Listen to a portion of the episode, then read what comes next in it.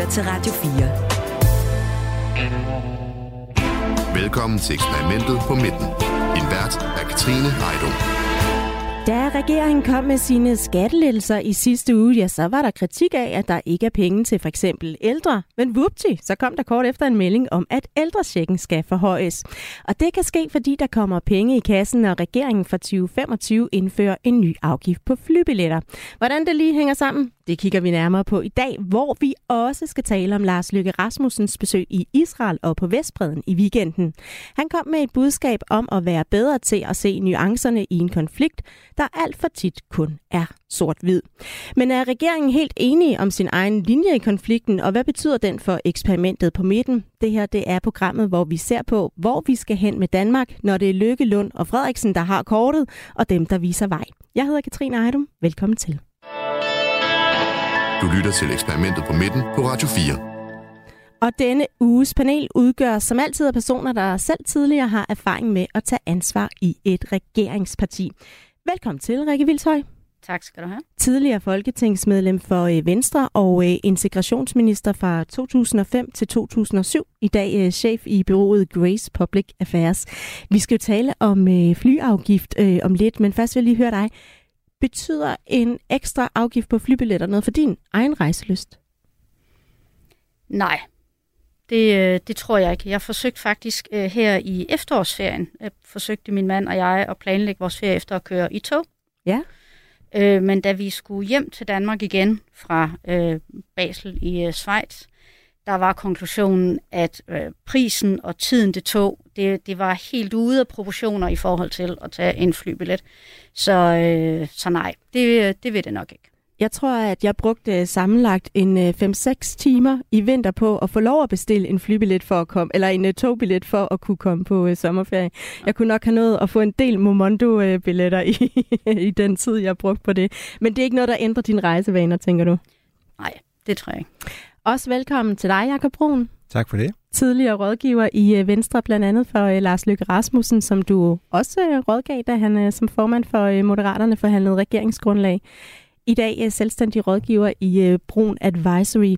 Altså Lars Løkke, han er jo en mand, der fylder meget i regeringen, både fordi han er partiformand og udenrigsminister, og også egentlig bare fordi han er Lars Løkke, ikke? og han er med til at præsentere udspil, hvad enten det er skatteudspil eller hvad det er. Øhm, er han i topform for tiden? Er det er han, han trives med at få lov til at snakke om nogle af de store, vigtige dagsordener. og man må sige, Altså, øh, Ukraine, hele Rusland-krigen øh, der har fyldt meget, men, men nu er konflikten Israel-Palæstina blusset op her de sidste måneds tid. Øh, og det er, det er en dagsorden, som øh, bare betyder, at det udenrigspolitiske fylder bare mere og mere. Og, og det betyder også, at der har været en periode, hvor han har blandet sig, synes nogen, lige vel meget i indrigspolitikken. Men altså, lige denne tid, der tror jeg, han får sin lyst stillet øh, alene ved de store øh, internationale dagsordner. Og nu øh, er der jo mange meninger om Lars Lykke, men øh, de fleste mener alligevel, at han er rigtig dygtig. Er han dygtig nok til en Israel-Palæstina-konflikt? Altså Danmark kommer jo ikke til at have nogen særlig stor rolle i forhold til at håndtere Israel-Palæstina-konflikten. Så, så regeringens øh, væsentligste opgaver, det er, øh, det er vel tre ting. Det er øh, herhjemme at sikre, at Danmark bidrager med den hjælp, vi nu kan, øh, humanitært især. Det er et spor. Så er der et spor, der handler om øh, at sikre, at den konflikt, som findes i Mellemøsten, ikke for alvor slår rod og spreder sig i Danmark og bliver til konflikt her hos os. Og så er der det spor, som reelt kan håndtere konflikten dernede, som er et internationalt spor, altså med et spor, hvor det er EU eller øh, NATO, som typisk repræsenterer Danmarks interesser. Velkommen til øh, jer begge to i hvert fald, og øh, hvis du derude har lyst til at øh, være med i samtalen i dag, eller har nogen input til det, vi skal tale om, så er du som altid velkommen til at sms'e ind, og det foregår på 1424. Du lytter til Radio 4. En ny øh, flyafgift skal give den grønne omstilling luft under vingerne, men det er faktisk ikke det eneste, som den afgift skal. For på pressemødet, hvor regeringen præsenterede udspillet, der sagde skatteminister Jeppe Brugs sådan her. Og udover at finansiere den grønne omstilling af indrigsluftfarten, ja, så foreslår vi i overensstemmelse med det, vi har skrevet i regeringsgrundlaget, at en del af indtægten, altså fra afgiften, går til at forhøje ældrechecken for de ældre, der har de laveste indkomster. Ja, det har altså også fået flere kritiske røster til at sige, øh, regeringen, we have a problem, fordi de mener, at pengene burde øh, gå til den grønne omstilling i stedet for. Altså ikke øh, kun nogle af pengene, men alle pengene. Jakob Brun, den her kritik, er det en, der får, øh, får pressekontoret til at sige mayday, mayday, eller hvordan? Nej, det gør det ikke, fordi regeringen gør det jo med vilje. Altså, det er jo en, en velovervejet beslutning, at de er nået frem til både at lægge en, en flypassagerafgift på, og også hvordan den skal bruges. Jeg synes så personligt, at det ikke rigtig giver nogen mening. Hvorfor altså, øh, fordi øh, hvis du reelt gerne vil have folk til at flyve noget mindre, så bliver du nødt til at gøre det så økonomisk dyrt, at det reelt kan påvirke adfærd. Nu hørte vi lige jeres dialog før om flyrejser og, og toget som alternativ. Der skal meget til, før vi reelt begynder at lægge vores vaner om. Så hvis det handler om at få folk til at flyve noget mindre, fordi det er der brug for klimamæssigt, så tror jeg godt, man kan diskutere, om den her afgift overhovedet batter nok. Det er den ene del. Og den anden del er så, at det virker altså lidt komisk at sige, så er det ældrechecken, som på en eller anden måde pengene skal krydses over til. Øh, den, den, tror jeg ikke, øh, den tror jeg ikke har nemt ved at vinde meget opbakning rundt omkring. Rikke Vilser, når man så som øh, minister skal forberede sådan et udspil, øh, så går jeg ud fra, at man også tænker over, hvordan det eventuelt kan blive kritiseret. Hvordan tror du, at, øh, at øh, regeringen her har, har forberedt sig på den kritik? Øhm, jeg tror egentlig, at de øh, først og fremmest øh, har tænkt, at her har vi øh, to gode historier. Vi får øh, rettet lidt op på øh, kritikken, som nogen, tror jeg, regeringen har følt sig ramt af, øh, at øh, med skattelettelser, så var der ikke øh, noget til, øh, til de ældre. Øh, så det har, øh, tror jeg, især S været glad for, at det kunne de gå ud og fortælle.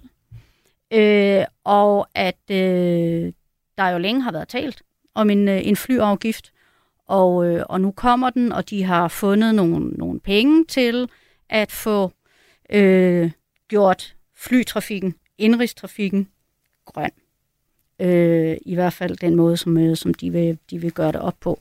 Så, så jeg tror egentlig fra regeringsside, så har man, øh, så har man set, at vi har to gode historier, vi, øh, vi kommer øh, af med i dag, og de får dækket nogle flanker af. Så vil man aldrig kunne dække alle flanker af øh, 100%. Sådan er det altid. Altså, nu har jeg ikke været ude, nu har jeg ikke lige set, om DF synes, at den øh, øh, ældre check, den kunne garanteret være større.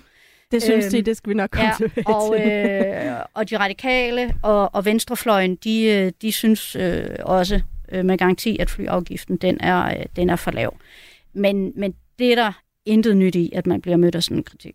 Hvis, øh, hvis man godt kunne se den her øh, kritik komme, Jakob Brun, hvad er det så, man gerne vil signalere med det her udspil? Jamen det ene er, at du har et helt, altså det er jo det vigtigste, du har faktisk et helt reelt samfundsudfordring, som du gerne vil løse. Altså hvis vi skal håndtere klimaudfordringen, det er alene om, så er øh, transport, det er noget af det, som ligesom sviner rigtig, rigtig meget. Og det vil sige, basalt set, hvis du vil have noget mindre forurening, så bliver du nødt til at få noget mindre transport, eller i hvert fald noget renere transport. Så, så det, det er jo det reelle problem, som skal adresseres med at lave flypassagerafgiften. Det er basalt set et klimainitiativ så har det den afledte kan man sige, effekt, at hvis man lægger ekstra afgift på noget, og folk bliver ved med at flyve, så kommer der jo flere penge i statskassen. Og, og der har de så haft en diskussion i regeringen, hvad gør vi så med det? Og, og det, der måske ville være det mest naturlige, det var enten at sige, at de penge, vi får ind ved flere afgifter på flyrejser, de går direkte til at gøre flytrafikken grønnere. Det gør de også for nogle af pengene, der kommer ind i udspillet, men, men der kunne man godt have argumenteret for, at det skulle måske være alle pengene, hvis vi reelt gerne, altså hvis vi tror, at vi alle sammen bliver ved med at flyve på ferie, så er der brug for alt, hvad vi kan for at få flyrejserne gjort grønnere. Og den anden måde, man typisk, når man snakker afgifter på, det er, at så siger du, du vil gerne øh, lægge højere afgifter på noget, du vil have mindre af, altså flyrejser, så vil du gerne have lavere skatter afgifter på noget, du gerne vil have mere af. Vi har lige set en skattereform. Det kunne også have været naturligt at sige, at vi bruger pengene på at sænke skatten, fordi vi vil gerne have, at folk arbejder noget mere.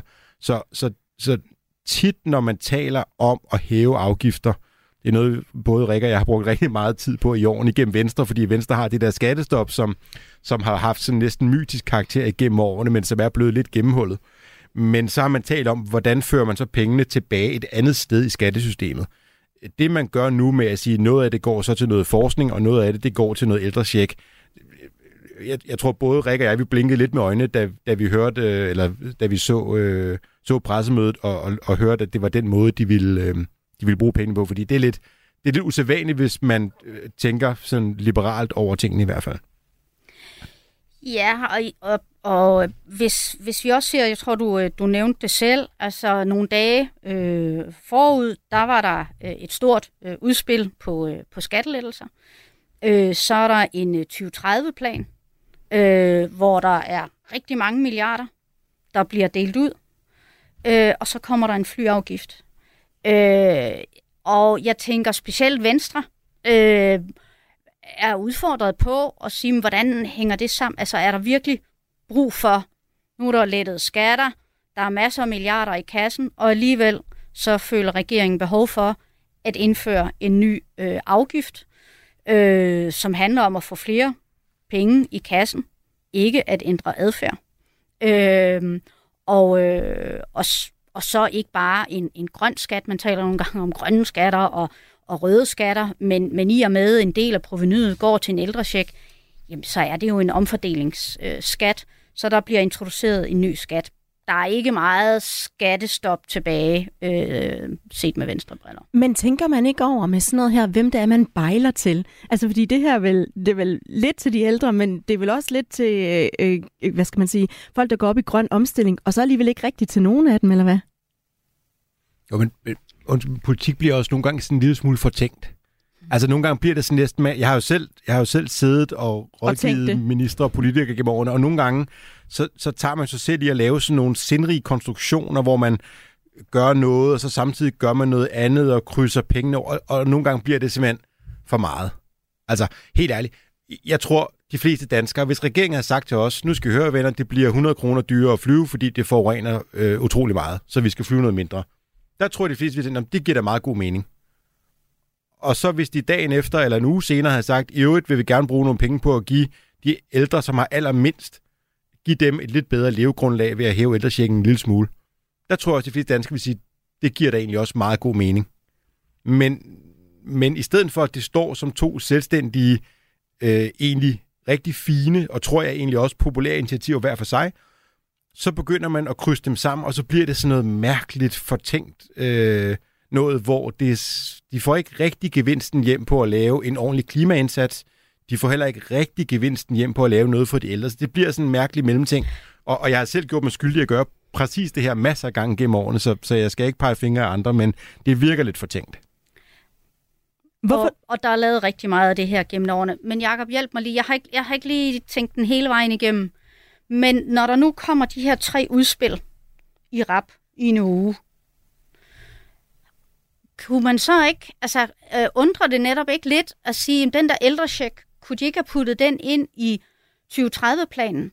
Øh, fordi i 2030-planen ligger der også nogle klimapenge, og så netop sørge for, at den der flyafgift blev solgt som en ren grøn. Altså, det er også der, hvor jeg synes, altså det der er, det der er en mærkelig måde at, at, at, at, at lave udspillet. Jeg kan, ikke, jeg kan ikke lige gennemskue, hvorfor det ikke kunne være måden, det kunne være håndteret på. Jamen, det kunne sagtens have været gjort sådan, og jeg synes også, når man ser på reaktionerne, også bare den dialog, vi har om det nu, øh, det havde givet meget bedre mening at gøre det sådan. Ja. Altså fordi man blander på en eller anden måde ting sammen, som ikke har særlig meget med hinanden at gøre. Og, og det havde da stået renere, hvis man lavede en 2030-plan, som jo var også sådan en velfærdsplan at sige, en del af det, vi gerne vil investere i forhold til velfærden og det offentlige, det er også at forbedre økonomien for nogle pensionister. Og så har vi et skatteudspil, og der er rigtig mange skattelettelser på arbejde, og så er der lidt ekstra skatter på noget forurening. Som går til at gøre flybranchen ja, grønnere. Det, det, det tror jeg sådan set, for, den, altså, øh, for mig selv personligt i hvert fald, der tror jeg, det havde givet mere mening. Men så det er, det er ikke altid den lige vej i politik. Det er, lige, det er i virkeligheden koblingen, der gør, at, øh, at vi kan stå måske her og undre os lidt over det, og at det også har fået noget kritik. Er det det, du siger, Jacob Brun? Jeg synes i hvert fald, at koblingen virker ulogisk, øh, og jeg, jeg kan sagtens forstå, hvordan den opstår, fordi som sagt, jeg har selv siddet og med til at forberede masser af de her udspil, så jeg kender godt. Det kan også være en balance, der hedder, du ved, Venstre er meget sårbare på skattestigninger, fordi de er imod partiets skattestop, så de vil helst have pengene på en eller anden måde meget afgrænset, gå tilbage. Socialdemokratiet har måske omvendt været sårbare for en kritik, der hedder, der sker ikke nok på ældreområdet, så kunne vi gøre noget der. Så, så jeg forstår godt de der partidynamikker, men, men det er ikke altid logisk, når man så øh, hører og præsenterer det for, for alle os, der ikke længere sidder på indersiden af politik, men som bare følger det udefra og læser de i aviserne og ser de nyhederne. Og øh, nu tog du lidt hul på det før, Rikke Vilshøj. Den her kritik, som du regnede med vil komme, og den er måske også i virkeligheden forventelig. Altså, øh, Dansk Industri og flybranchen, de, de har kritiseret det her øh, udspil. Så har man også kritiseret den fra forskellige partier side, blandt andet Radikale Venstre, som siger, hov, hov, skulle vi ikke lige have proppet alle de her, øh, øh, hvad skal man sige, indtægter for, øh, for flyafgift over i det grønne område. Og Dansk Folkeparti, de siger så, jamen prøv at høre, vi vil gerne se endnu flere penge til ældreområdet. Og bare fordi I kommer med den her, øh, øh, hvad skal man sige, øh, forhøjet ældrecheck nu, så er det altså ikke noget, der gør op for, hvordan regeringen har skåret på ældreområdet. Det er øh, transportordføreren Nick Zimmermann fra Dansk Folkeparti, der siger det til, øh, til øh, hvad hedder det, DR. Sådan en kritik, hvor meget fylder det på en politikers skrivebord, Rikke Vilshøj? Øhm, på dem, der er kommet med den, tror jeg, den fylder rimelig meget. Ja, ja, det er ikke mit indtryk, øh, og det er nok også, fordi vi har den regering, vi har. Vi har en flertalsregering, øh, og, øh, og de, de har besluttet sig for, at det er det her, de vil. Øh, lige præcis øh, den her kritik, den tror jeg ikke kommer til at, øh, at røre dem øh, særlig meget. 4800 kroner, det, øh, det kan man godt stå ved. Der er ikke nogen, der kan sige, at, øh, at det ikke er en, øh, en pæn portion penge. Øh, og jeg tror på, på flyafgiften, også i forhold til Socialdemokratiet, er det også virkelig en balancegang. Altså der kan Socialdemokratiet ikke øh, imødekomme øh, øh, venstrefløjen. Så der tror jeg, at Socialdemokraterne sådan set kan være øh, rimelig glade for, at det er med Venstre og Moderaterne, at, øh, at de laver det her øh, i forhold til deres eget øh, vælgerbagland. Så det tror jeg egentlig, det, øh, den, den kritik, den, øh, den står de faktisk ret godt midt i, øh, tror jeg. Lad os lige øh, kort rise øh, flyafgiften op så, fordi der kommer altså en flybillet, øh, som kommer til at koste 100 kroner mere i et gennemsnit. Den her afgift, den varierer så af, om det er en lang tur, du skal ud på, eller om det er en lidt kortere tur. Omkring en tredjedel af de penge, der så kommer ind i statskassen fra afgiften, det skal gå til grøn omstilling, og så to tredjedel skal bruges til den her ældresjek, altså hæve den med 4800 kroner om øh, året. Øh, og nu snakker vi lidt om, at det måske var lidt en, en sjov blanding af det, men Jakob Brun, tror du det hele tiden har været planen, at, øh, at pengene skulle gå til ældresjekken, eller er det noget, der er sket på øh, ved et forhandlingsbord regeringen imellem? Det er noget, som man har talt om hele tiden. Altså man har hele tiden talt om i regeringen, at især Socialdemokratiet, de havde en sårbarhed på ældreområdet og i forhold til ældresjekken, og de havde nogle løfter, de også havde givet før valgkampen, som de havde brug for at kunne indfri. Om det nødvendigvis skal ske den her kobling med, med, med flypassagerafgiften, det tror jeg egentlig ikke, der er noget sådan meget religiøst forhold øh, til. Det er sådan set noget, jeg tror, man i, i regeringens forberedelse af udspillene sagtens kan imødekomme hinanden rum til at diskutere. Men det, at der skal ske noget på ældresjekken, jamen det er noget, som Socialdemokratiet bliver nødt til at levere på i løbet af en valgperiode. Så, så, så det kan der ikke rokkes ved. På pressemødet, hvor øh, den her afgift blev præsenteret, der, øh, der var der altså også nogle øh, journalister med nogle kritiske spørgsmål i forhold til netop det her med at bruge afgiftspengene til ældresjekken. Lad os lige høre, hvordan skatteminister Jeppe Brugs håndterede det. Hvad er det rimelige i, at folk, der køber en flybillet, skal være med til at finansiere en forhold til ældresjekken? De to ting har jo ikke noget med hinanden at gøre overhovedet det, det er jo to gode formål. Altså, det gode formål her er jo at sikre, at man kan flyve bæredygtigt og uden at forurene i fremtiden. Øh, og der er også et godt formål, der handler om at sørge for, at de ældre, der har allermindst i det her samfund, øh, og som jo også har mærket i krisen, øh, helt konkret i forhold til deres egen pengepunkt, eller muligheden for at tage på en ferie øh, med hinanden, øh, eller med deres øh, børnebørn, en gang imellem, hvis det overhovedet skulle være muligt for det, hvis man altså har det aller, allermindst, at de også får mulighed. Og det er klart, der er to gode formål her. Altså øh, to gode formål lyder det i øh, Jeppe Brugs svar til TV2-journalisten Jakob Brun. Er det øh, et svar til en toller i spindoktoreksamen?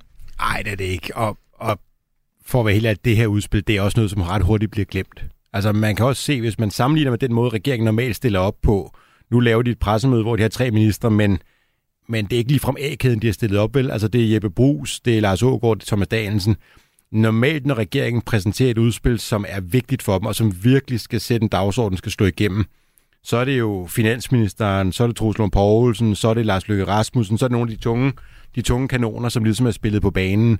Det her, det er øh, i bedste fald B-kæden, og, og, og Jeppe Brugs har jo ikke nogen særlig god sag. Det kan man også næsten høre på den måde, han svarer på. Øh, det skal nok blive gennemført.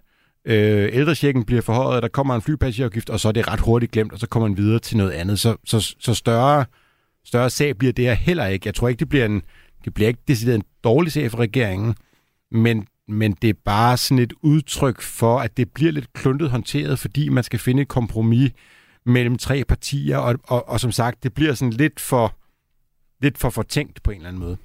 Jeppe Brugs han får også øh, sagt, at øh, det er jo faktisk ret fint, fordi nu kan ældre få mulighed for at tage ud og rejse. Øh, Rikke Vildshøj, hvis du har siddet som minister og skulle forsvare et udspil, og der var nogen, der havde fodret dig med et argument af den her type, var det så et, du havde taget med på pressemødet? Altså, når man lige hører det, så, så, så tænker jeg, at det er en, der sådan lige øh, kommer til ham øh, som et øh, spontant svar. Jeg, jeg har svært ved at forestille mig, at øh, det er et øh, svar, der øh, stod i hans øh, Q&A's, øh, og som er forberedt og, og, og tænkt igennem, øh, fordi det... Øh, han, med en ny afgift, øh, hvor man også gerne vil, øh, ja, med mindre det netop bare er en skat, og ikke for at øh, påvirke adfærd, så var det måske ikke det, han skulle opfordre øh, de ældre til, og slet ikke, hvis det er med fly. Ved man det egentlig godt, når man står der som minister på et pressemøde, hvis at man er sendt afsted med en lidt trælsag? Ja, det kan jeg love dig for. det, det, det ved man godt, og man, øh, man forsøger at forberede sig så godt som muligt. Men jeg synes også, øh, altså sådan et svar her, og, og i det hele taget tit, altså det er noget af det, som, øh, som jeg ikke savner. Det er, at, at et hvert svar bliver jo øh, tolket ned til det sidste ord. Øh, og nogle gange så får man sagt nogle ting, som mere sådan er en spontan reaktion, som, som ikke altid kan, kan holde til en dybde analyse af, øh, hvorfor man vedkommende sagde det, og man har nok siddet i regeringskontorene øh, i dagene op til og virkelig udspekuleret. Sagen er bare, man får et spørgsmål, og man kommer til at, at svare måske lidt for øh, spontant øh, og, og umiddelbart på det, og længere er den ikke. Øh, men øh, men det, det bliver der jo også tolket på. Socialdemokratiet de gik jo til valg på en afgift på øh, 13 kroner, øh, og nu står de så bag en afgift, der tæller øh, 100 kroner dyrere flybilletter i øh, gennemsnit. Jakob Brun, er det en, øh, en kamel for Socialdemokratiet at måtte sluge det her? Ikke det fjerneste. Og, og det er jo et meget sjovt eksempel på noget af det, som trods alt kan opstå, når man tager øh, tidligere fjender og sætter dem i regeringskontor med hinanden.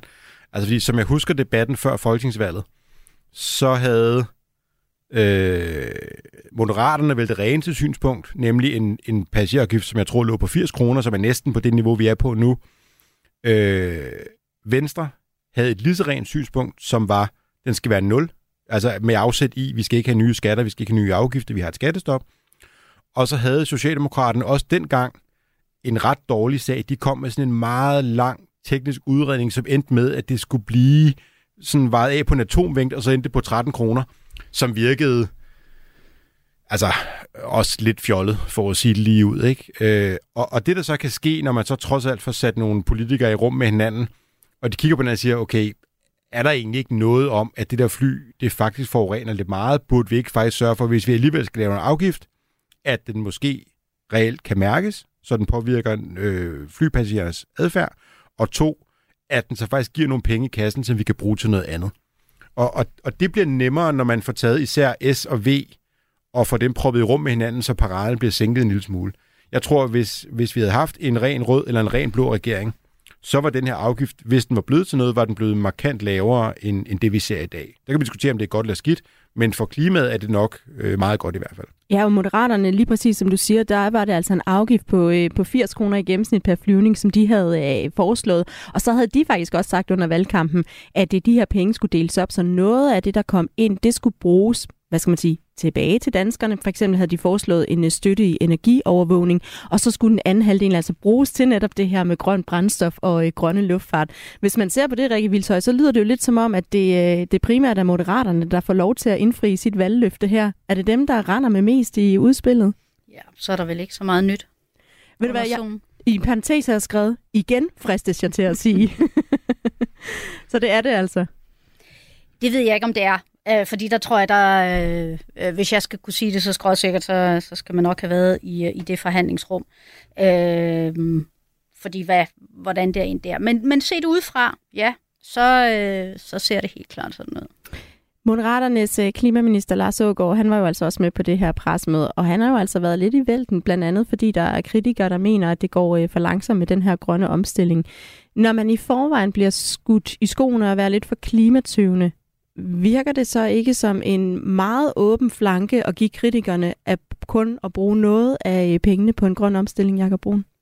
Jo, det gør det. Øhm, man kunne også have valgt slet ikke at bruge pengene på at drive øh, altså på grøn omstilling af flyluft. Altså man kunne bare have sagt, vi lægger afgiften på, fordi vi bare skal have folk til at flyve noget mindre.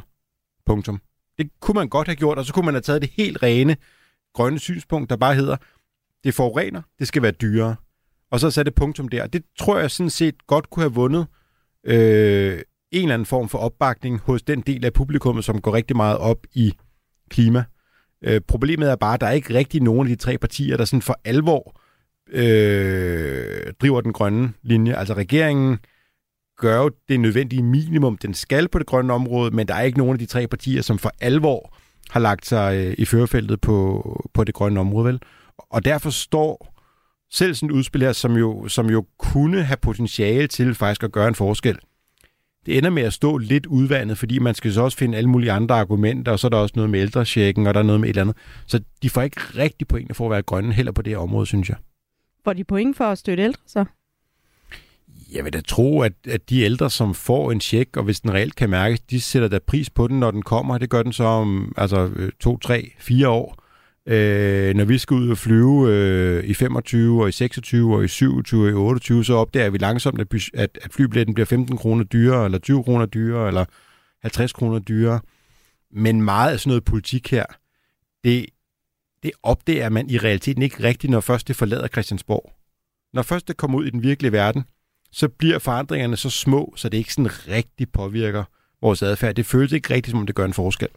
Nu har vi hørt øh, Moderaterne Socialdemokratiet og, øh, og lige begyndte på Venstre, fordi øh, tilbage i 2022, da den socialdemokratiske regering altså foreslog den her passagerafgift, der var Venstre nemlig ikke specielt positivt stemt, og der sagde daværende Venstre klimaordfører Marie Bjerre, det er selvfølgelig velkendt, at det med en afgift ikke er noget, vi i Venstre synes godt om, men vi er klar til at gå med til forhandlingerne. Altså man har lige lavet en øh, skattelettelse, som man øh, i regeringen har fejret, og så kommer der en afgift på et andet område. Hvordan ser det ud, Rikke Vilsøj? Jamen, det, det forplummer det rigtig meget. Øh, jeg synes, jeg så en udtalelse fra Thomas Danielsen på den her, at, at kan man sige, Venstres argument er, og så vidt jeg også har forstået på afgiften, så er der nogle penge til, øh, til de små lufthavne. Øh, og, og der faktisk er nogle argumenter om, at vi skal stadigvæk have en indrigsflytrafik, øh, fordi den er nødvendig, øh, særligt for erhvervslivet. Øh, vi skal bare sørge for, at den er grøn. Øh, og og jeg tænker, det er, det er lidt det, Venstre har fået øh, for at, at bakke op om den her. Men, men overordnet set, altså det gør det rigtig svært for Venstre overhovedet at tale og blive ved med at tale skattestop, eller bare noget, der ligner skattestop. Øh, og det har været øh, rigtig stærkt for Venstre gennem mange, mange år. Øh, men nu tror jeg, man må konstatere, at nu er den så udvandet, øh, Øh, og måske ikke endda udvandet, altså den er udraderet, at, øh, at den, den har Venstre øh, solgt. De har, de har solgt skattestoppet, og, øh, og det kan gå hen og blive dyrt. Jeg lader øh, Fyn, som har skrevet en sms på 1424, få øh, det sidste ord i den her, for han har nemlig skrevet, Jeg kan ikke se, at flyafgift og ældrecheck har noget med hinanden at gøre. Er på mange måder befrielsens øjeblik. Ja, vi er nået til vores øh, faste element her i programmet, som vi kalder for øh, befrielsens øjeblik, og der har jeg jo bedt jer om at øh, kigge efter, hvem I synes i den forgangne uge har gjort det godt, eller i hvert fald været det, der har fået regeringsprojektet i midten til at gå op i en højere enhed. Rikke Vildsøj, hvad har været dit befrielsens øjeblik?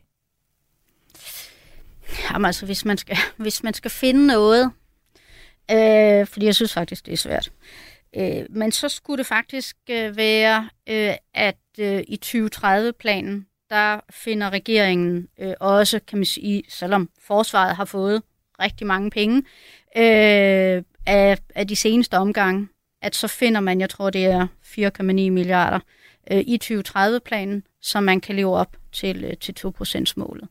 Øh, og øh, det tror jeg har krævet, at der er en flertalsregering, at S og V sidder i, øh, i regering sammen.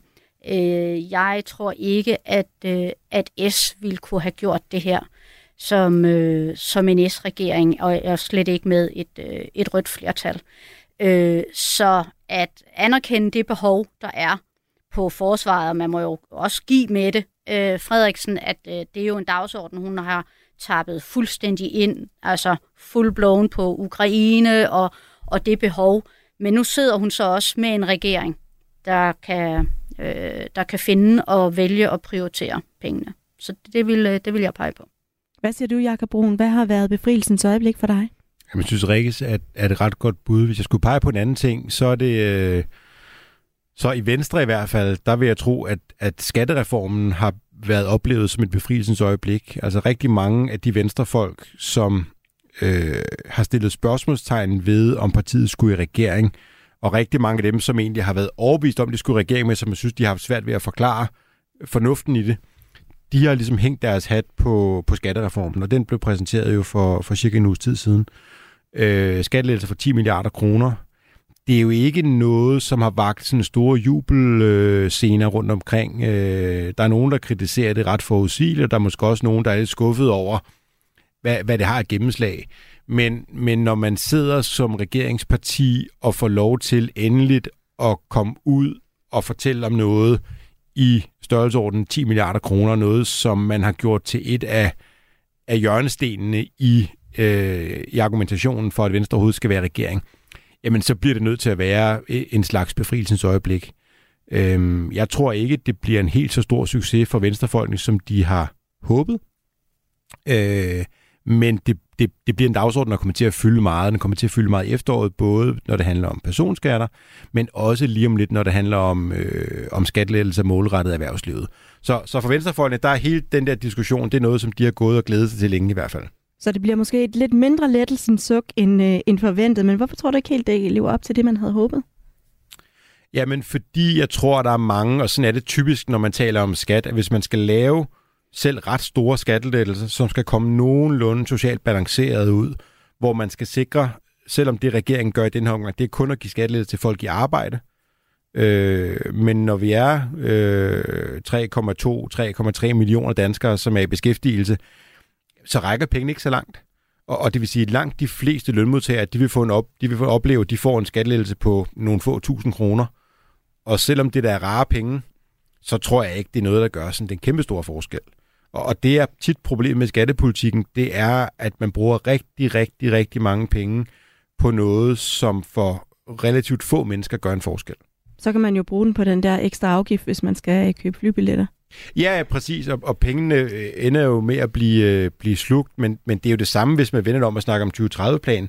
Nu Rikke fremhævede forsvaret, som jeg synes er et godt eksempel, hvor man kan se, at man får noget for det, men på meget store dele af de milliardudgifter, vi øh, bruger hver eneste år på, på den offentlige sektor, der er det måske også svært at få øje på, om der bliver brugt en milliard mere eller mindre på et givet område. Det er jo ikke nødvendigvis det samme som, at der bliver oplevet, at tingene går meget bedre.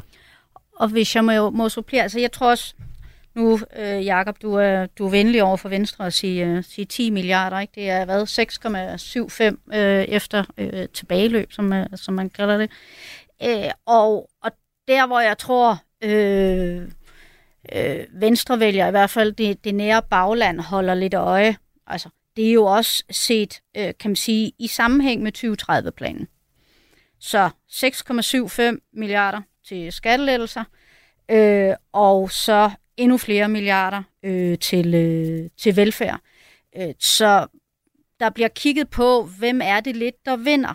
Øh, og man kan sige specielt i den situation, som Venstre er i i øjeblikket. Og det billede, der er, der er skabt, at Venstre øh, lidt øh, bliver set som det tredje jul, så er der endnu stærkere opmærksomhed fra Venstres bagland om at sige, men hvad får vi? Øh, og, og spørgsmålet er så, om, øh, om den skattepakke i det regnstykke er tilstrækkeligt stor. Nu mangler vi stadigvæk en iværksætterpakke, hvor der forventeligt også er nogle, nogle penge i, men, øh, men altså, balancen, den, øh, det er ikke sådan, at venstrefolk siger, det var der, vi trak det helt store øh, og stærke kort. Nej, det er enig med dig Det vil man også se, når vi senere i udsendelsen skal lægge vores kugler i den, øh, den røde, ja. den blå eller den lille af skål. Men det kan vi jo vende tilbage til senere, men jeg er enig med dig, Rikke. Du lytter til Radio 4. Måske fordi du ikke allerede har bestemt dig for, hvad du mener om alting. Radio 4. Ikke så forudsigeligt. Det er ikke meget mere end en øh, måned siden, at et terrorangreb i Israel udført af Hamas satte ild i en af de længste konflikter, nemlig Israel-Palæstina-konflikten. Og det har jo også den seneste tid sat sit øh, aftryk herhjemme. Der har været demonstrationer, der har været et stigende antal underretninger om øh, antisemitisme, og så har der altså også været et folkeligt pres i form af et borgerforslag om, at regeringen skal tage ansvar eller afstand fra Israels handlinger i Gaza det er jo en svær situation at havne i, også for, øh, for danske politikere, Rikke Vildsøj. Hvordan vil du have det med at være i regeringen under sådan en konflikt her? Er det et af de punkter, hvor man tænker, huha, den er tung at øh, tale om? Øh, den er rigtig svær. Øh, men jeg er enig i, hvad, øh, hvad Jakob sagde her tidligere, at jeg tror også, det er en, der, der giver øh, Lars Løkke noget energi, Øh, han kan melde sig på en bane. Vi har set ham øh, tage til Israel her i, øh, i weekenden og nærmest øh, personligt fremstå som den, der nu har fået nogle danskere ud af, øh, af Gaza. Og, og det, det, øh, det ser jeg lidt som en, at det også skal balancere lidt øh, de meget øh, øh hårde, firkantede personligt synes jeg også meget reelle udtalelser fra Mette Frederiksen, hun kom med i, øh, i de, første, øh, de første dage. Øh, behovet for på en eller anden måde at sikre alligevel en vis balance i det her, øh, er også, at vi jo oplever i de her dage, at det er jo en konflikt, der flytter i vores egne gader, øh, i, i relationerne øh, danskere imellem. Øh, og, og den skal regeringen være, være meget opmærksom på, hvad det her øh, er, den, øh, den antænder. Og hvordan er man opmærksom på det, øh, Jakob Brun, fra regeringens side? Altså, regeringen har jo den udgangsposition. Det hører man også. Øh, Mette Frederiksen var meget tydeligt på Israels side i de allerførste dage i konflikten. Det var stor del af Folketinget. Og man hører også Lars Lykke, også når han, hver eneste gang han taler om konflikt, når han også kommunikerede også hjem til dansk publikum, men også, tror jeg, til det internationale publikum, der i tale sætter han Danmark som en ven af Israel. Så det er ligesom sådan, det er ligesom sådan, øh, det er ligesom sådan øh, adgangsbilletten. Øh, det er ligesom det mantra, som man altid som dansk toppolitiker, som udenrigsminister, som Mette Frederiksen også, øh, det er der, man starter. Men så er det blevet tydeligere og tydeligere i takt med, at ugerne er gået øh, siden øh, det forfærdelige angreb der i for nu cirka en måned tid siden, at ja vidst, det var øh, Hamas, der angreb Israel, øh, slog massevis af jøder ihjel, men Israel har også slået enormt hårdhændet igen den modsatte vej. Og det betyder, at man skal virkelig formå at balancere på en knivsæk, ikke så meget i relation til, hvad der sker i, området, altså i nærområdet. Danmarks stemme i øh, Israel-Palæstina er jo ikke så stærk endda, så, så det er ikke fordi, det er så afgørende øh, til det publikum, der reelt er involveret i konflikten. Men, men som Rikke også var inde på før, det betyder helt utrolig meget for, hvad er det for en konflikt, hvad er det for en uenighed, vi risikerer opstår herhjemme mellem danskere, øh, og mellem øh, jøder og muslimer, øh, kristne i det danske samfund. Det er en meget, meget betændt diskussion, og derfor synes jeg også, man har en oplevelse af, at regeringen fastholder, vi er Israels øh, gode ven, men har fået en noget mere nuanceret måde at tale om palæstinenser på. Ja, det så man måske også lidt øh, i, øh, i weekenden, da Lars Løkke Rasmussen han var på besøg først i, øh, i Jerusalem og så i øh, Ramallah på Vestbreden, fordi der, øh, der var han meget sådan tydelig omkring, jamen Israel har ret til at forsvare sig selv, men han understregede også flere gange, at... Øh, at hvad hedder det, både det her med, at man skal øh, hvad hedder det, forsvare sig selv, men også, at, øh, at det skal være inde fra folkerettens øh, love. Altså man skal ligesom følge de internationale love i det her. Det fik han blandt andet også sagt til øh, udenrigsministeren i øh, Israel, Eli Cohen. Og samtidig så har vi jo altså også set, at øh, der har været det her borgerforslag om øjeblikkeligt at, at fordømme det, det, der sker i Gaza. Og det er noget, på under to dage, jeg tror, der gik halvandet døgn eller sådan noget, 50.000 underskrifter.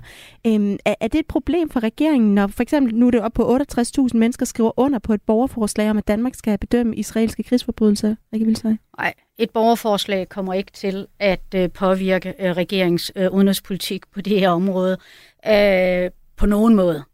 Øh, det kan øh, måske øh, have lidt indflydelse på, hvordan øh, hvad der bliver sådan adresseret i den indrigs politiske øh, debat, og regeringen bliver gjort opmærksom på, at, at man også lige skal huske at adressere, øh, at, øh, at det er utrolig tragisk med alle de civile øh, tab, der er i Gaza.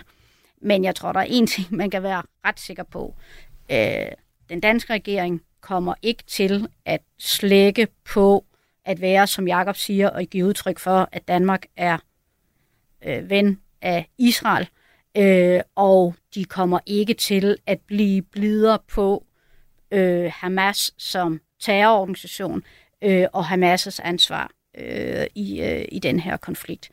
Det, det tror jeg, det kommer de ikke til at på nogen måde at bløde op for, men, men det, at vi alle sammen skal være opmærksom på, at der er øh, en, en masse tragiske skæbner, øh, også i Gaza, øh, som, som resultat af den her konflikt. Øh, Øh, det skal selvfølgelig også have, opmærksom, øh, have opmærksomhed. Og, og det, det, jeg synes, det, det gør Lars Lykke jo sådan set ret godt ved at tage ned her i weekenden, fordi det er sådan en meget konkret måde øh, og, øh, at vise det og, og tage øh, danskere hjem fra, fra Gaza. Nu har vi jo øh, øh, tidligere haft øh, store diskussioner i Danmark øh, om, øh, om møder fra, fra Syrien, øh, og om vi skal tage dem hjem, og det, og, som jo har været et, et stort konfliktpunkt. Men, øh, men her, der, øh, der kan Lars Løkke vise, at jeg, jeg sørger for, at øh, danske statsborgere, også selvom de har palæstinensisk baggrund, øh, at dem øh, har vi selvfølgelig et ansvar for at få, få sikkert hjem. Men det viser også, Rikke svarede også på det før, da du spurgte hende om, om, hvordan den her sag den er håndteret som minister, den er svær. Altså fordi jeg tror, hvis man alene kigger på folkestemningen, uanset at nu refererer du selv et, et beslutningsforslag eller et øh, borgerforslag, som der er kommet mange underskrifter på, men hvis man tog den danske befolkning bredt, så er der ikke nogen tvivl, nu har jeg ikke set tal på det, men jeg føler mig helt overbevist om, at hvis man bare tog den hardcore pro-israelske linje, øh, så vil der være meget, meget massiv opbakning til det i Danmark. Og det vil sige, at man kan godt være fristet af, hvis man kigger sådan lidt kynisk på det, og sige, at vi bliver ved med at køre en enormt hård linje, ikke kun over for Hamas, men også bredere, også over for palæstinenserne. Det tror jeg sådan set, hvis man kigger ud i den brede danske befolkning, det tror jeg faktisk, der er, vil være øh, forståelse for. Udfordringen og den balance, man skal finde som ansvarlig toppolitiker i sådan sager det er at finde ud af, hvordan balancerer man. Der var et rigtig godt eksempel fra, fra sidste uge, hvor Lars Lykke var inde og tale ved Krystalnatten. Øh, ret stærkt arrangement, som jo i udgangspunktet er et arrangement øh, på øh, arrangeret det jødiske samfund i Danmark. Og, og, og hvor der efterfølgende har spredt sig et klip på de sociale medier, hvor han efter arrangementet bliver overfuset af en øh, pro-palæstinensisk kvinde, som egentlig altså øh, virkelig, virkelig voldsomt siger, hun synes, at det var godt, det terrorangreb, som Hamas stod bag i oktober måned, og, og går meget, meget langt. Og det klip har så fået lov til at fylde en masse på sociale medier, men, men en sjov nuance til det var bare, at jeg hørte på en af jeres øh, konkurrerende kanaler øh, tidligere i ugen, Lykke fortælle om det, hvor han faktisk gør sig umage med at sige, nu har det der klip fyldt en masse, men det er bare vigtigt at lægge mærke til, at øh, hende er kvindens pro-Israel eller pro-palæstinensiske veninde, som stod lige ved siden af, hun forsøgte faktisk at dæmpe gemytterne. Så, så man skal passe på med, at man ikke gør enkelt personer, enkelt situationer til noget, som får lov til at opbilde en konflikt, som også kommer til at sætte sig og sætte veje i spor i det danske samfund. Det var i øh, DR's øh, podcast Slotsholmen, at øh, Lars Lykke, han, han ligesom advokerede for, at vi mangler nogle nuancer i den her debat. Man skal huske nuancerne. Altså, hvor tynd er den knivsæk, som regeringen balancerer på lige nu, Jakob Brun? Jamen, den er enormt øh, tynd, og det er jo lige sådan noget, det er typisk sådan noget guf for Lars Lykke der. Jo mere kompliceret man kan tale om ting, jo mere synes han, det, han føler sig på hjemmebane. Ikke? Men, men den er, det er en knivsæk at balancere på, fordi der vil også være et publikum, det så man også til det der krystallarrangement, der vil også være et publikum, som er fra den yderste højrefløj, som er 110 procent øh, pro-israelsk, og som næsten ikke har nogen grænse for, hvor langt de er villige til at gå. Så man skal finde den der balance. Det er også derfor, øh, regeringen slog meget hurtigt ned og stansede nødhjælpen til Gaza ret hurtigt efter det her angreb, men har jo skruet op i to omgange siden. Altså først med 50 millioner, og så nu her for nylig med yderligere 75 millioner. Så, så regeringen gør sig umage for at prøve både i debatten og med deres handlinger at stå nuanceret, sådan så de tager afstand fra Hamas som terrororganisation, men stadigvæk er parat til at gøre en masse for det palæstinensiske folk, som har brug for hjælp, også i den her situation. Rikke Vilsøj, tror du, at øh, der kommer et øh, pres på regeringen i forhold til at, at bløde sin kurs en lille smule op?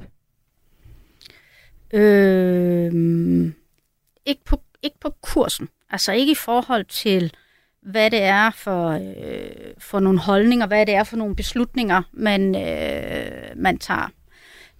Der, der tror jeg, at, øh, at regeringen er, øh, er ret faste på, hvor, øh, hvor politikken den skal ligge.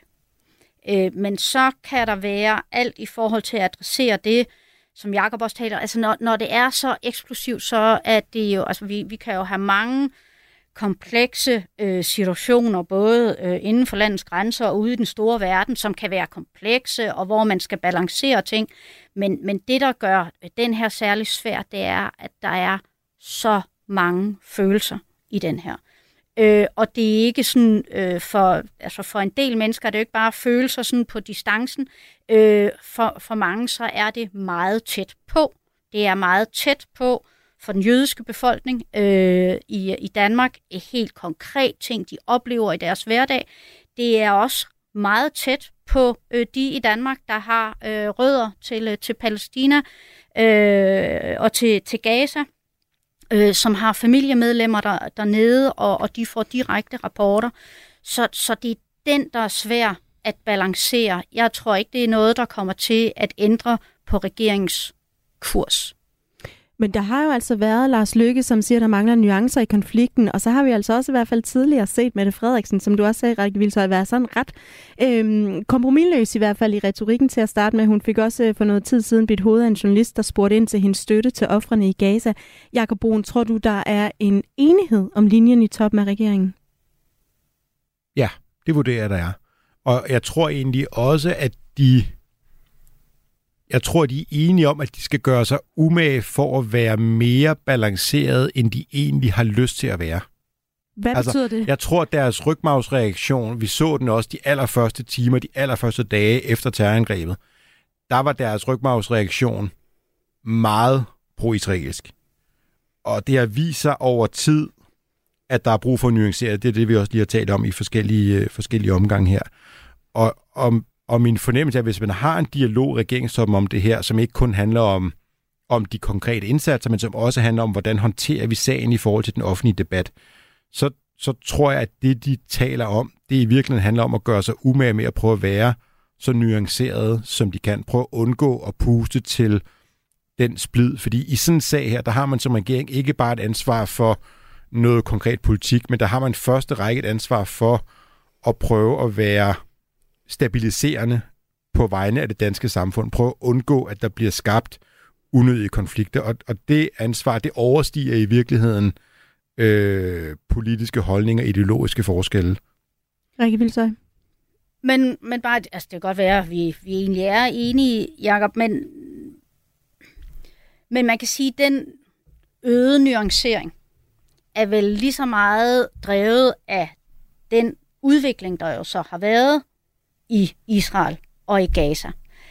Øh, at reaktionerne øh, dagene umiddelbart efter øh, gav sig selv, vil jeg næsten sige. Enig. Øh, så så jeg, jeg, jeg ser det bare ikke så meget som, at, at regeringen har været nødt til øh, at justere, men de forholder sig selvfølgelig til den udvikling, der sker dernede, og så bliver det lagt til. Jeg tror ikke, det er sådan, at regeringen har sagt, øh, på intet tidspunkt øh, har vi øh, lyst til at udtrykke øh, sympati for befolkningen i Gaza, men det var bare ikke det, der fyldte i dagene lige efter øh, angrebet den, den, øh, den 7. oktober. Ja, Det er jo en bastardregering. Vi skal jo altså også lige nå forbi øh, ugens bastard, altså hvor det er faldet knap så heldigt ud for regeringen den øh, seneste uge. Nu fik jeg lige afbrudt dig, Jacob Brun, så kan du få lov at begynde på den her. Jamen, nu har vi brugt en del tid på at tale om flypassagerafgiften. Det synes jeg ellers var en egnet kandidat, og det der kryds over til ældresjekken, fordi det, det, det synes jeg er øh, et oplagt bud på noget, som man har lidt svært ved at se logikken i, når man kigger på det udefra. Men altså, ellers bliver man næsten nødt til, selvom det måske er lidt mere end en uge siden, så er debatten også fyldt noget i den seneste uge, øh, FE-sagen. Ja. Altså, fordi, fordi den viser øh, lige præcis den udfordring, der er ved at være en flertalsregering. Og hvad er det for en At når udfordring? man har et problem, som de står med i FE-sagen, så er det enormt svært for regeringen at tillade Folketinget at spille den rolle som kontrolinstans, man kan over for en siddende regering, fordi Folketinget har øh, et mindretal op mod regeringspartierne. Øh, altså de tre regeringspartier, de har flertal, og det vil sige, i sådan en sag her, som realiteten er en sag, som typisk kunne være et kabinetsspørgsmål, som er en sag, hvor partierne traditionelt vil kigge magten efter i sømne, uanset om de egentlig er på højre eller venstre side af regeringen. Der er Folketinget øh, handicappet af, at de er i mindretal. Så det, det, det er ikke særlig, hverken synes jeg, sådan demokratisk hensigtsmæssigt, eller særlig klædeligt for regeringen, som risikerer at blive øh, udlagt til at være magtfuldkommen. Du har også øh, FE-sagen, øh, Rikke Vilshøj, som ugens bastard. Er det med de samme overvejelser, som Jakob Brun havde? Øh, ja, men jeg vil gerne supplere det, øh, fordi det er også... Øh, jeg, jeg synes, man har kunnet notere sig, at det vel egentlig er den første sag, der, der virkelig øh, udfordrer øh, Marienborgen, som der bliver talt så meget om, øh, der er mellem de tre øh, regeringspartier. Øh, og, og, og specielt for Venstre, øh, hvor, øh, hvor det handler om Claus Hjort, som har et øh, rigtig stort hjerte hos rigtig mange venstrefolk. Øh, og, øh, og jeg tror næsten desværre, uanset hvor meget øh, Venstre forsøger at, øh, og sige, at vi nu udbreder vi den her FE-undersøgelse, øh, gør, den, gør den bredere, så det, der står tilbage, det er, at Venstre er med til at øh, dække øh, for noget, som foregik under øh, S-regeringen. Og det er øh, Venstre nu med til at øh, legitimere øh, noget, som har betydet rigtig meget for, øh, for Venstre. Igen vil sige, her er vi inde på et område, hvor der også igen er rigtig mange følelser, og det er der, hvor det er rigtig svært. Så jeg synes, det er der, hvor øh, den nuværende regering for alvor er blevet udfordret på Marienborgen. Og, og hvis man skulle tage en lille bitte ting, som ligger præcis i forlængelse af det her, det er, husker man et år tilbage, noget af det, som Venstre krævede, noget af det, som Moderaterne krævede Mette Frederiksen for øh, snart et år siden, da de var med til at gøre hende til statsminister, det var, at man skulle kigge Justitsministeriet efter i sømne og skulle lave en opsplitning af Justitsministeriet. Det var sådan set, det står også i regeringsgrundlaget. Den sag er der ikke sket noget ved nu, og V og M, de bliver nødt til at sikre, at man også får gjort det, hvor ubelejligt det end kan være. Radio 4. Ikke så forudsigeligt. Inden vi øh, slutter dagens udgave af eksperimentet på midten, så skal I jo altså øh, lige øh, lægge en kugle i kurven, eller mere rigtigt på kuglerammen. For jeg har sådan en lille kugleramme her med røde, blå og øh, lilla, og stillingen lige nu er øh, 10 til Socialdemokratiet, 18 til Moderaterne og øh, 10 til øh, Venstre. Hvad for en øh, farve skal jeg have fat i her, Rikke Vilshøj? Jamen, altså, jeg synes, øh, S øh, vandt mest på, øh, på sidste uge. Så får øh, rød kugle lige et øh, hak her til øh, højre, venstre. Hvad siger du, Jakob Brun? Jamen, jeg er helt enig. Altså, de har fået øh, kæmpe store øh, milliarder til øh, den offentlige sektor. De har fået en skattereform, som ikke sådan for alvor gør ondt på Socialdemokratiet. Og Troels Lund har fuldt og helt bekendt sin øh, opbakning til regeringen, så den sejler stabilt videre. Så, det så synes jeg faktisk S. også, vi kan tilføje, at det virker til, at de får hegnet FE-undersøgelsen ind øh, til, øh, til Socialdemokratiets fordel. Så hedder den altså 18 til Moderaterne, 12 til øh, Socialdemokratiet og 10 til Venstre. Tusind tak, fordi I var med i dag, Rikke Vildsøj og Jakob Brun. Du kan finde øh, meget mere politik her på kanalen. Det er hver dag mellem kl. 11 og 12. Jeg hedder Katrine Ejdum. Vi lyttes ved. Radio 4. Ikke så forudsigeligt. Du har lyttet til en podcast fra Radio 4. Find flere episoder i vores app, eller der, hvor du lytter til podcast. Radio 4. Ikke så forudsigeligt.